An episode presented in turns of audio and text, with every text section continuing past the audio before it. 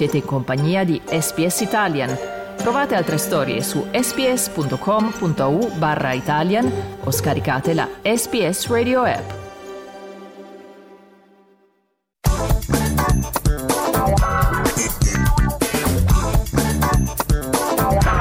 Arte di parte, a cura di Andrea Candiani.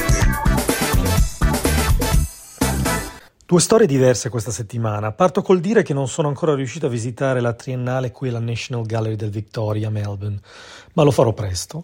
Ho visitato invece la Gallery del New South Wales a Sydney e devo dire che il nuovo padiglione, così osannato da tutti, mi pare in verità un misto tra un Qantas Club Lounge e uno shopping center. Non capisco quale sia la sua funzionalità. Appendere quadri su pareti a strisce in legno mi pare veramente una cosa che ho visto solo lì. Trasformare uno spazio con così tanto vetro, finestre e colonne in uno spazio artistico mi pare un fallimento architettonico, a meno che non sia stato pensato per organizzare feste, ma non capisco proprio il motivo di una scelta del genere. Poca arte al suo interno e grandi spazi, come in un aeroporto. Poi passiamo a narrare quello che purtroppo sta accadendo qui a Melbourne, con una delle più grandi galleriste australiane, Anna Schwartz, che deve fare tramite PR un damage control, una limitazione dei danni dopo aver troncato il suo rapporto con l'artista straosannato, pluricelebrato Mike Parr.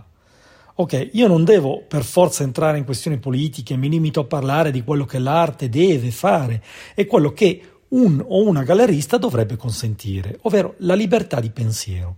Ne abbiamo già discusso con la mostra cancellata ad Away Way a Londra da parte di Listen Gallery che non mi venga a dire la signora Schwartz che non conosceva l'artista in questione. 36 anni di collaborazioni. Ma finché le faceva comodo che questo facesse mostre sensazionalistiche, ok, tutto bene. Poi quando nella sua galleria questo fa una performance politica che a lei non va, il rapporto viene troncato. Quanta ipocrisia veramente. Un fantastico artista locale ha scritto in un suo post in maniera ironica The White Cube is no place for protest.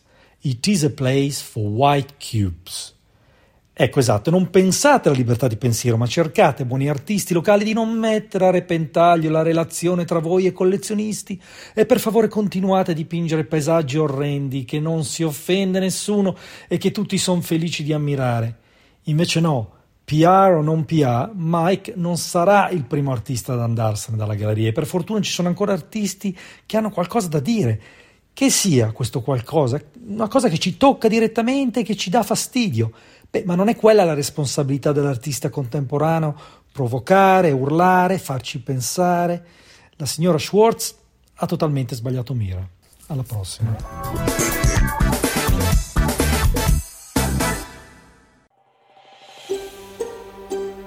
Cliccate mi piace, condividete, commentate, seguite SPS Italian su Facebook.